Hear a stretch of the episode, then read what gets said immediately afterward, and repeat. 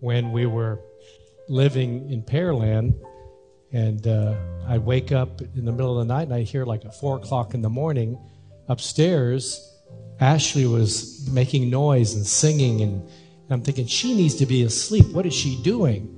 And I felt like going upstairs and scolding her.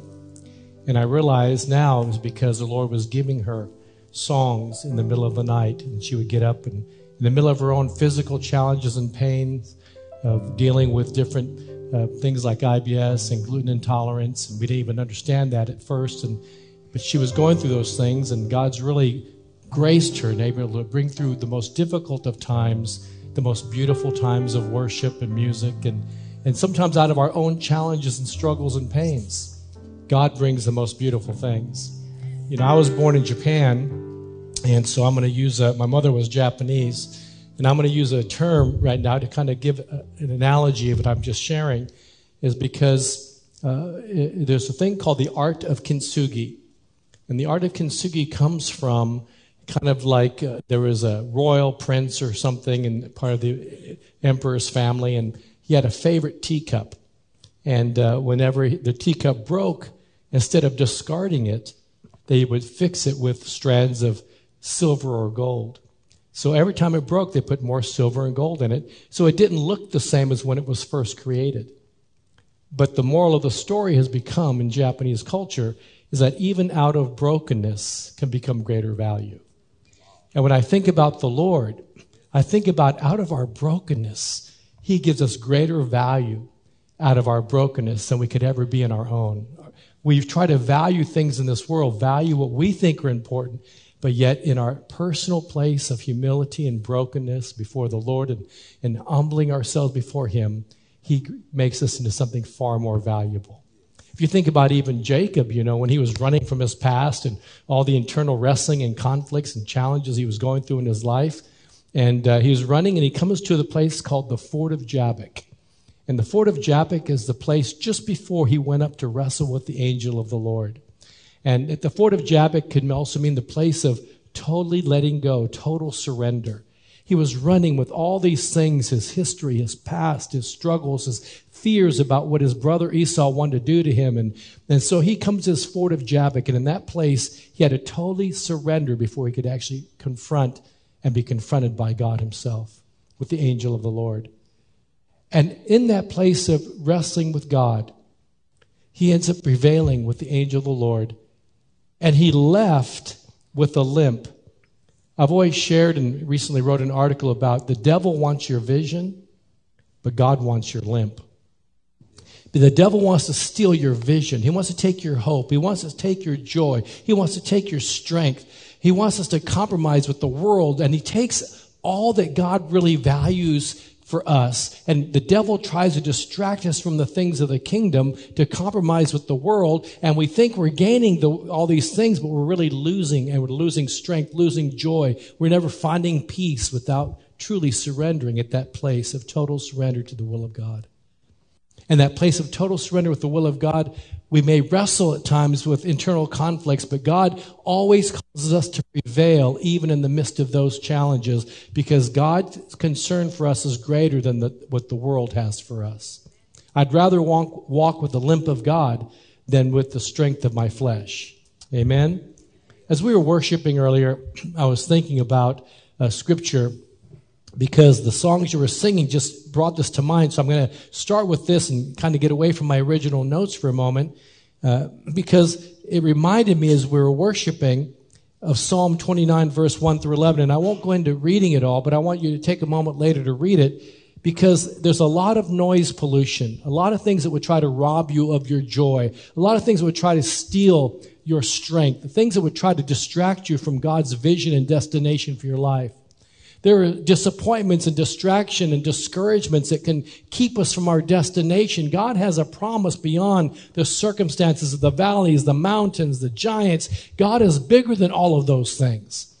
And we live in a world, we see what's happening in Israel right now, and we see what's happening around the world, and it can become very overwhelming. But God wants to remind us today when he says in Psalm 29, verse 1 through 11, basically I wrote down, the voice and the sound of God is much louder and mightier than all the noise. It, and I'll break it down. It says in Psalm 29, 1 through 11, the voice of the Lord is over all the waters. Have you ever been around like a, a waterfall? I've been to Victoria Falls in um, Zambia and Zimbabwe. It's like Niagara Falls. I mean, it's incredible, just sound. You can't hear anything else. It's, you're drowning out the sound of water. If you've been to the beach and you hear the, the waves coming in, the sound, the crushing sounds of the waves, the water. And what he's saying is, look, the voice of the Lord is even over all the waters, all the sounds of the waters. The voice of the Lord is powerful. The voice of the Lord is full of majesty. The voice of the Lord breaks all the cedars. The voice of the Lord divides or stirs up or hews out the flames of fire. The voice of the Lord shakes the wilderness. The voice of the Lord makes the deer give birth. The Lord sits as king forever. The Lord will give strength to his people. The Lord will bless his people with peace. Lord, right now, I thank you that in the midst of all the storms, as we are worshiping today, and in the midst of all that's going on, the voice of God is louder than all of that. Because you are the great King. You are the Lord of Lords and the King of Kings. We thank you, Lord, that all of our questions and, and concerns that maybe we have personally or even corporately, even as a congregation, Lord, that you would remind us of the incredible landmarks all these 65 years. And that you've been faithful to bring us through every single one of these situations that confront the world, confront, confront our city, confront our nation, confront us. That you've always been faithful. And we can trust you to be faithful today and tomorrow and for the future vision that you've given to us. In Jesus' name. Amen. I was driving, I was driving, I was, that was a quick drive, flying back from Miami yesterday. We were meeting with about 700 pastors in Miami for a gathering for Southern Florida. And uh, as we were flying back, I was just processing about the significance that God is not a God of coincidence.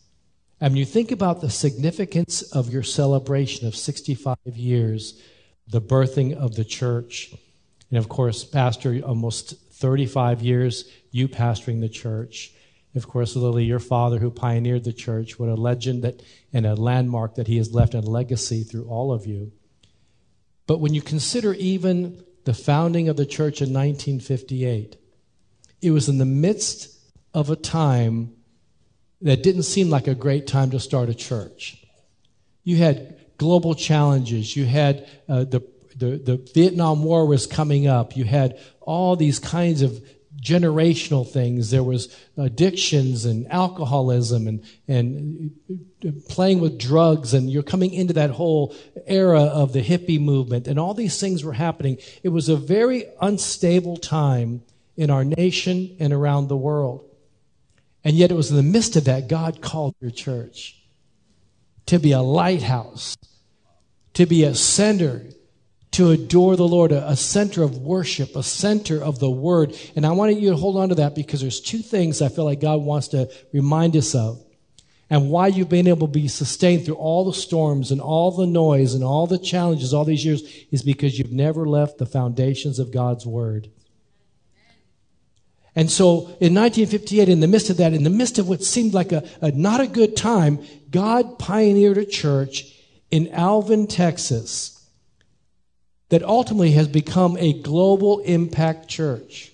So you're not just touching a community. You're not just touching greater uh, Alvin and Houston area. You're not, you're touching the nation. You're touching nations of the world from this very place.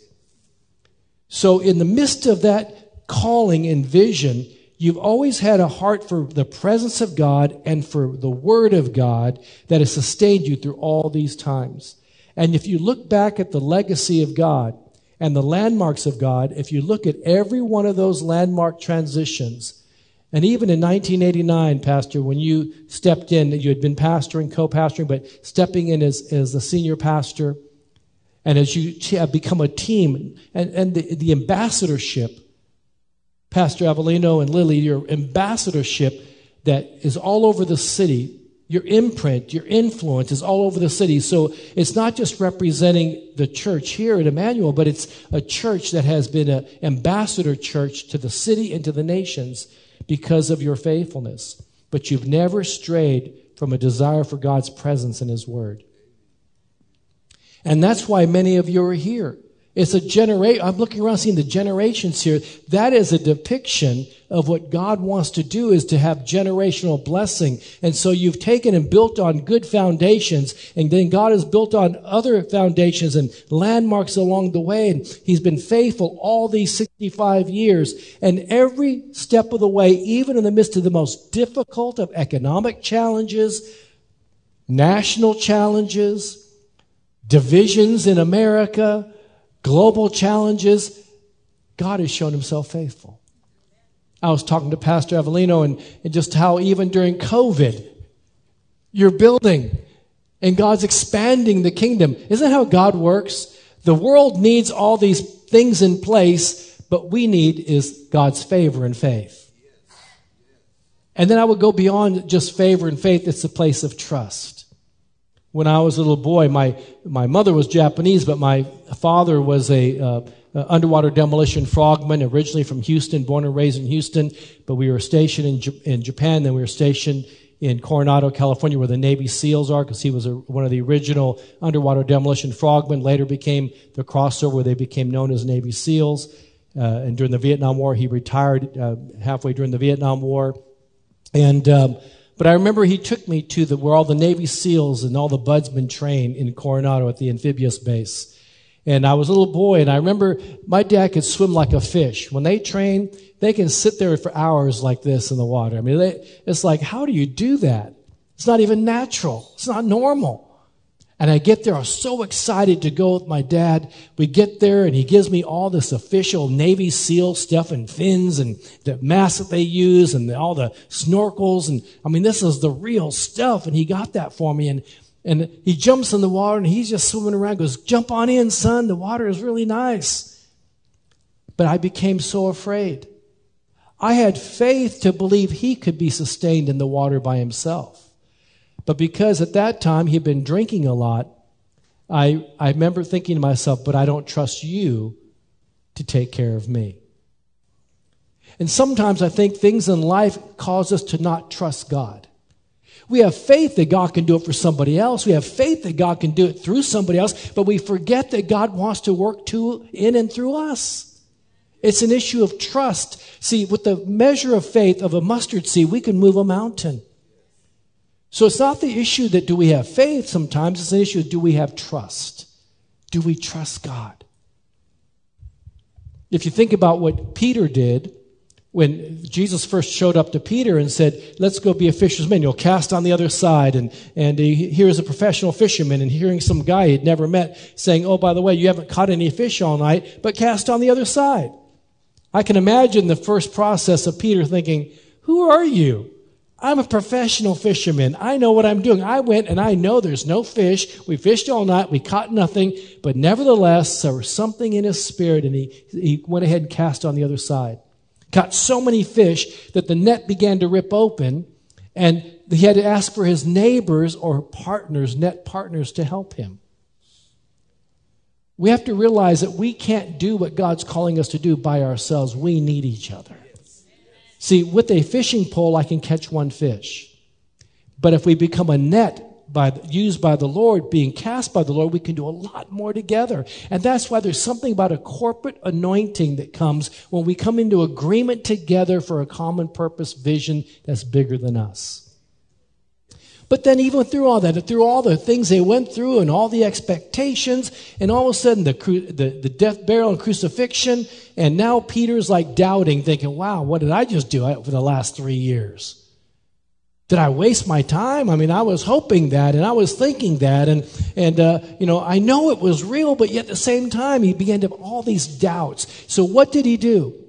He didn't do what Jesus said to do. He went back to do what he was comfortable doing. Sometimes when we go through pressure, we go back to the, trusting the flesh rather than trusting the Lord. And so he goes back to doing what he knew how to do in the natural. Instead of being a fishers of men and making disciples of nations, he went back to become a fisherman. So he went back to do what his flesh was comfortable doing. He felt comfortable in that place. And again, Jesus shows up. And he says, He catches nothing. He says, Cast on the other side. He doesn't even recognize Jesus. But he says, Jesus says, Cast on the other side. Again, it's probably thinking, Look, I've been fishing all night. There's nothing out there. We've all been fishing. We're all cleaning our nets. And he says, Cast on the other side. And that still small voice again, he obeys, he casts on the side, and so many fish he begins to catch that the nets were ripping open. He had to ask for his neighbors and his friends and the partners to come help again. And this time, Jesus was already putting the fire together to cook the fish. And when they came in, they counted 153 big fish. Look at somebody next to you and say, big fish. We had a Japanese, uh, the daughter of a Japanese pastor from Japan come to stay with us for a month last month, and, and uh, she went fishing for the first time and, and in a little pond, and, and, uh, and so we said, in Texas style, everything's bigger in Texas. So when you get home, she caught a little fish like this. When you get home, just tell your family, we caught a fish. I mean, a really big fish. Because everything's bigger than Texas. But that, for her, it was like huge because it was the first time she ever went fishing. And, uh, but the reality is these were big fish. Said they were overwhelming. There were 153 big fish that the net were ripping open. They were counting it. And, uh, and I always wondered, why would the Bible say specifically 153 fish. And so, if I believe the Word of God is inspired by the Holy Spirit, that it's infallible, and that, that's a sad thing today that the majority of people, even Christians, don't even believe that the Word of God is, is God's inspired Word anymore. And that's where we have to get back into the Word and why you're in a safe place because you're in a place that believes in the Word. And so I said, Well, Lord, why 153 fish? Why would you put that? Why is it, if it's inspired by the Holy Spirit, it's infallible, why did you specifically want us to know about that? And so I began to read different commentaries, and, and one of the commentaries I was reading was expressing that there was 153 known nations of the world at the time. So this time, when he counted the fish, is when he began his eyes open and he begins to weep. Because now he probably remembers three years ago when Jesus said, Make disciples of nations, come be a fisher of men. This time, Jesus never said, I told you so, but just by using the circumstance, counting 153 fish, remembering what Jesus had said, and here he was going back to what he's comfortable doing. And Jesus saying, I told you, let's go be a fisher of men. Let's make disciples of nations. Sometimes, see, God's not judging us for, for sometimes not trusting, but He's wanting to remind us that the only hope for our future is not based on the works of the flesh, but it's not based on what the world can offer. It's based on our trusting God because He gives us faith to move mountains. He gives us faith to keep our eyes fixed on Jesus, the author and finisher of our faith. Amen. Now, there's no coincidence why this weekend is 65 years. I'm just sharing my heart right now. If you look at the year 520, and I still call it BC. I know they've changed it because they don't want to say before Christ anymore or, or after death. They want to call it BCE and, and you know, uh, uh, CE, which is now to take Jesus out of it. I choose to keep Jesus in it because there is no tomorrow without Jesus. He is the same yesterday, today, and forever. So they say technically it's BCE, before common era, era. You know, and so, but it's, to me, it's still BC before Christ. So in 520 BC, on the 21st day of the month of Tishri, which is the, the first month of the civil year in the Hebraic calendar, Jewish calendar, and the seventh month in their ecclesiastical or religious calendar. But both still mean Tishri, which is also their Rosh Hashanah, the first of day of the beginning for them. So Tishri began this year at sundown, September 15th. And then it goes for 10 days with the days of all up until Yom Kippur. Now it is said in Jewish, uh, in Jewish theological studies that the first day of Tishri or Rosh Hashanah, at the beginning of the 10 days of awe, eh, they say, It is written. In other words, we're about to enter into a place that we know God has already said it, God has already written it, it's already done. And then on Yom Kippur, it says it is sealed, the Day of Atonement. And so we see that, that this year, at the beginning of the sundown, September 15th, was the beginning of Rosh Hashanah, the month of Tishri. And it was on the first day of the month of Tishri that if you look at uh, Nehemiah chapter 8, verse 1, 2, and 3, and you read that chapter later, it says on the first day of the seventh month, I used to say, think that was July, but the first month of the, the first day of the seventh month was the month of Tishri, which happens to be their Rosh Hashanah, the very beginning of new era, new beginning, uh, a time for a new season. But to go to the future, they have to sometimes take evaluation of, of where they are and where they've been. So on the first day of Tishri, which the Bible and New King James and King James say the, uh, the beginning of the, the first day of the seventh month, but in Jewish calendar, it is the first day of Rosh Hashanah, the first day of the civil year, and the first day of the seventh month, which is Tishri, but their new beginning. That Nehemiah had Ezra stand before the people. He began to read out of the law, just reading it, with not all the frills and all the, the smoke machines and, and you know all the, the, the, the things we can do in the natural to get our flesh worked up or even, even try to work the spirit up. It was just strictly, he began to read the word. And as they began to read the word, people began to weep. There's something about the Word, because the Word of God is powerful, sharper than a two edged sword. There's something about when we really hear the Word in a corporate context, when we hear the Word, it does something to penetrate our spirit and begins to renew our minds by the washing of the Word. They began to weep. Why? Because they realized they had become in all their just doing religion and, and their journey for them to be able to restore the altar and to see the temple restored. And as they came to Jerusalem, for that to be restored, they had to first restore the place of the love of the truth, the love of God's word. And when they began to hear the word, they realized with all they're doing how untethered and how far they had gotten away from the Lord and they began to weep. On the first day of Tishri, the word is declared, it is written. On the day of atonement in their in Jewish tradition, it is sealed. And we know that what has been sealed for us 2,000 years ago on the cross of Calvary by the great act of love, the high cost of love on Calvary, that our sins were atoned for those who call upon the name of the Lord. So it is sealed. Romans 8 says we are sealed by the what? Spirit of adoption. So it is written, it is sealed. And then yesterday was the 21st day of Tishri this year, the year 5784, which would have been 520 years BC, or BCE, whatever you want to call it, before Christ. 520 years before, in Haggai chapter 2, God spoke to Haggai, the prophet, and said, Speak to Zerubbabel on the 21st day of Tish, uh, Tishri. Speak to Zerubbabel and speak to Joshua and speak to all the people. Now, here's what I want you to listen to. Because here's a context of a global challenge again, like the years of 1958 and the 1980s and what we've all lived through over the years, uh, Y2K, uh, 9-11, uh, the, the, COVID ep- epidemic, all these things have come, but God has been faithful. And what he says to Haggai to speak to Zerubbabel, Zerubbabel represents governmental authority. We have an authority to speak in the seen and unseen realm because every knee shall bow, every tongue confess that Jesus Christ is Lord.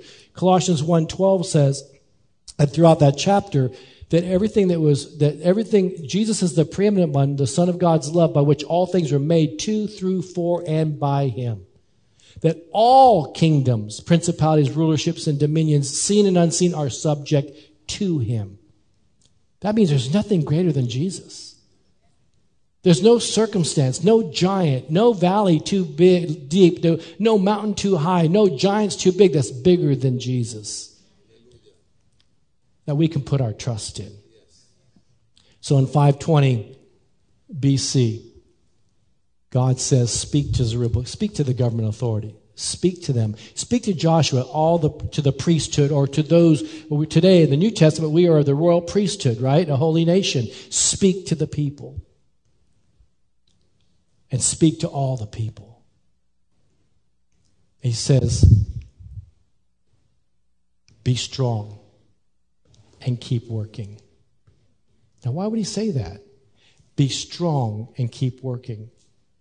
He says, because my spirit is with you.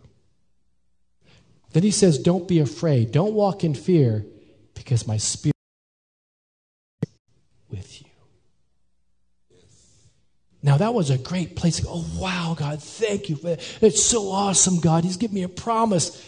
Then he goes right into, he's preparing us. He goes right into saying, Because I'm about to shake heaven and earth, sea and dry land. We see that in Hebrews chapter 12 that when everything is going to be shaken, they can be shaken except the unshakable kingdom that cannot be shaken. So that means when everything else seems to fall apart, the only thing we can ha- rely on is what we know can't be shaken. And so we can't rely on what we're comfortable with. We can't rely on the world. We can't rely on the things of the flesh. We need to rely on the things of God. So it's no coincidence that yesterday, on the 21st day of Tishri, you're celebrating 65 years of the Word of God, the presence of God birthed out of difficulties, sustained through, even through difficulties. God continues to increase His kingdom. You continue to expand the borders of your tent, even through it all, because you've put your hope and faith in God. And you stay true to the fundamentals of staying in God's Word, knowing it is written, it is sealed, and you're inviting His presence and working together to become part of something greater than yourself. So the 21st day of Tishri, isn't it interesting also how things are magnified? Because here it is on the, on, uh, at the, the last day of Sukkot, the, the uh, festival of, of booths or the Feast of Tabernacles reminding the Jewish uh, people that of their wilderness, 40 years of God's sustainability and provision, even in their sin, that God was even taking care of them those 40 years. So they do the, the, the, the Feast of Tabernacles. It ends on this past Friday, the 6th, and that evening begins Shabbat. And that evening, going all the way from Friday night all the way into Saturday night, was the 21st day of Tishri and how God was even here Friday night and Saturday, and now we're moving into the day after Tishri, that from Friday night through Saturday, that God was reminding you of His goodness of 65 years. At the same time, Israel is being attacked. And we began to get messages from friends of ours in bunkers, in shelters during that whole process of Uh, many U.S. citizens were kidnapped or killed as well. I started getting pictures of people sending pictures of women and children that were kidnapped and praying that they're not being brutalized right now. In the midst of a world that's a mess, I was asked to be on a national emergency Zoom call prayer yesterday and to share my thoughts, and I shared a little bit about Tishri and the importance that, look, God says, even in the midst of what we're going through, yes, we need to stand against the wiles of the enemy. We need to stand up for what is right. We need to stand with Israel and pray for Israel. For those who bless Israel shall be blessed. Pray for the peace of Jerusalem and the peace of the Middle East. I'm doing all that, but at the same time, I'm reminding how do I encourage people who are going through challenges right now not to give up? And just like you as a congregation have encouraged people all these decades, circumstances are not bigger than God. God is bigger than the circumstance. And then on that very five year 5784, on the 21st of Tishri, in the hotbed of the Middle East out of Israel, the world is being shaken. And the devil's trying to distract us. But it's a time where we hear from God again, just like in Haggai. On the 21st day of Tishri, speak to them and say, Be strong Don't cower in fear. Be strong and keep working. Keep doing what I've called you to do. Luke 21, verse 13, in the midst of all the challenges that Jesus spoke about, says, But it will be an occasion for your testimony. These are our moments for us as the church to rise up and to bless, to rise up and be who God's called us to be, not to walk through circumstance in fear, but to walk in faith and trust in God so we can become those who can live in such a way that it becomes an opportunity for our testimony. Because we overcome by the blood of the Lamb and the what? word of our testimony.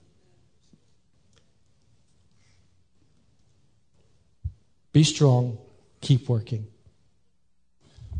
because I am with you, says the Lord. Don't walk in fear, don't be afraid, for my spirit remains with you.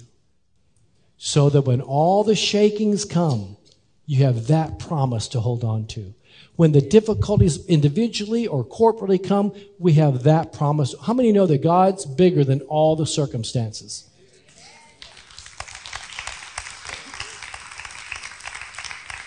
So, whatever is being shaken in our lives, if the sea and dry land, heaven and earth are being shaken, we have this one promise.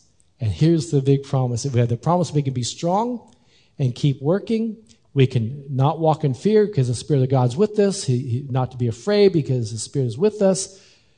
And he says, so when all these things that seem like is going on around you, it's not even the end. Because he says, the glory of the latter house shall be greater than the former. So, whatever you see, if you hold on to the promise of God, and fix your eyes on Him, then we know that the greater is yet to come in the midst of whatever we've been through. I really sense, pastors, I really sense that God's given you a great team and you've built on a great foundation. And it's not always been easy. But you know, I tell people all the time, I'm still here. In my human frailty, even in the arrogance of my youth when I was young, I'm still young, I'll be 50 for the 17th time next week, but even all the things in my learning process and my journey with the Lord that He's never given up on me, and I'm still here. And when all these other things can come and go, and the newest in thing, and the newest thing, and the newest exciting thing, and people come and go, but yet there's a place that people know is still here. It's stable. It's built on the Word and inviting God's presence. I'm not against different styles of worship and, and sometimes some of the hype and the excitement and the exhilaration of getting together with all these big Christian things, but there's something about stability. I learned from a friend of mine, Winkie Pratney, who wrote and used to say that it's fun to go windsurfing, but when the storms start coming, you better be connected to an ocean liner a place of stability. The storms in life are out there. We need places that we know we can trust, that are st- stable, and they're going to give us the word. Not just the milk, but the meat of the word. And that, I have to tell you, is one thing I've always appreciated about your pastors. That in the midst of being a part of being ambassadorial for the kingdom, and basically, I mean, not not criticizing or judging everybody else, but they, but they are called to a place of deeper consecration, commitment to God's word, and to stewardship of God's people. And they've always been about teaching the word and inviting the authentic presence of God. And that's why I know that the glory of the latter house, and we honor the former. And we live in landmarks. We don't make an idol to those days, but we do create landmarks along the way of God's goodness. But we bring those in the context of today. The day after the 21st day of Tishri, in the midst of a world that is shaken, in the midst of a world that could be so disheartening, we know we're in a place that's stable, that you can trust in God's word, because God's about to pour out his spirit. Because, and finally, I'm not finished, but I'm just going to finish. I've given you a lot of scripture you can read on your own. I didn't go through my notes because I felt like this was one of those moments I just need to come out of my spiritual well. In December of 2022, I kept waking up over and over, overwhelmed by what was about to happen. I get these from time to time. It happened to me a few years ago, then again before, just before COVID. Different things I won't share now, but the one thing I did get this past 2022 about the coming season, I kept hearing a recurring dream over and over, waking up, and I couldn't get it out of my spirit. One, God is doing exposures. He's going to expose what is done in darkness, and he's going to spotlight what he's doing in his people at the same time. Second word was that there was going to be implosions. Implosions or the crumbling of all the institutions that people put their faith and trust in. And the only thing that would not implode is the unshakable kingdom of God. But after all that, in the midst of all these exposures, spotlighting, and, um, and, and, implosions, and we've seen so many implosions. I mean, Congress and, and implosions of banking systems and companies and everything we thought, even the church world, we've seen so many implosions of things that we thought were like, wow, that's successful. But things are imploding. But he says, after all that, I'm going to bring explosions explosions of the dunamis presence of God. That he was going to bring his dunamis presence, his suddenly moments. And it's not suddenly to him, it's suddenly to us because 80 plus times in Scripture it says suddenly, and it's never suddenly to God. He knew what he was doing. Just like in Acts chapter 2, it was a suddenly to us, but not a suddenly to God. He had already arranged all the known nations of the world to be in Jerusalem at that moment on Pentecost weekend uh, so that when uh, when the upper room, when they were worshiping 120, when all the known nations were around in the city, that in the upper room, he showed up to 120 people, and in one day, thousands were added to the church. So, in the midst of an awkward time, in the midst of a difficult time, in the midst, God was already putting everything together and all we had to do is come before Him with authentic love for truth, authentic worship, and to be focused on Him. And in that suddenly moment to us, but not suddenly to Him, boom, like a rushing mighty wind, tongues of fire, the Holy Spirit shows up, and we know the rest is history. Could it be that all these 65 years was not just about a preparation for where we are today for Alvin. But God's about to do something in, in an exponential way, in an explosive way, in a dunamis way.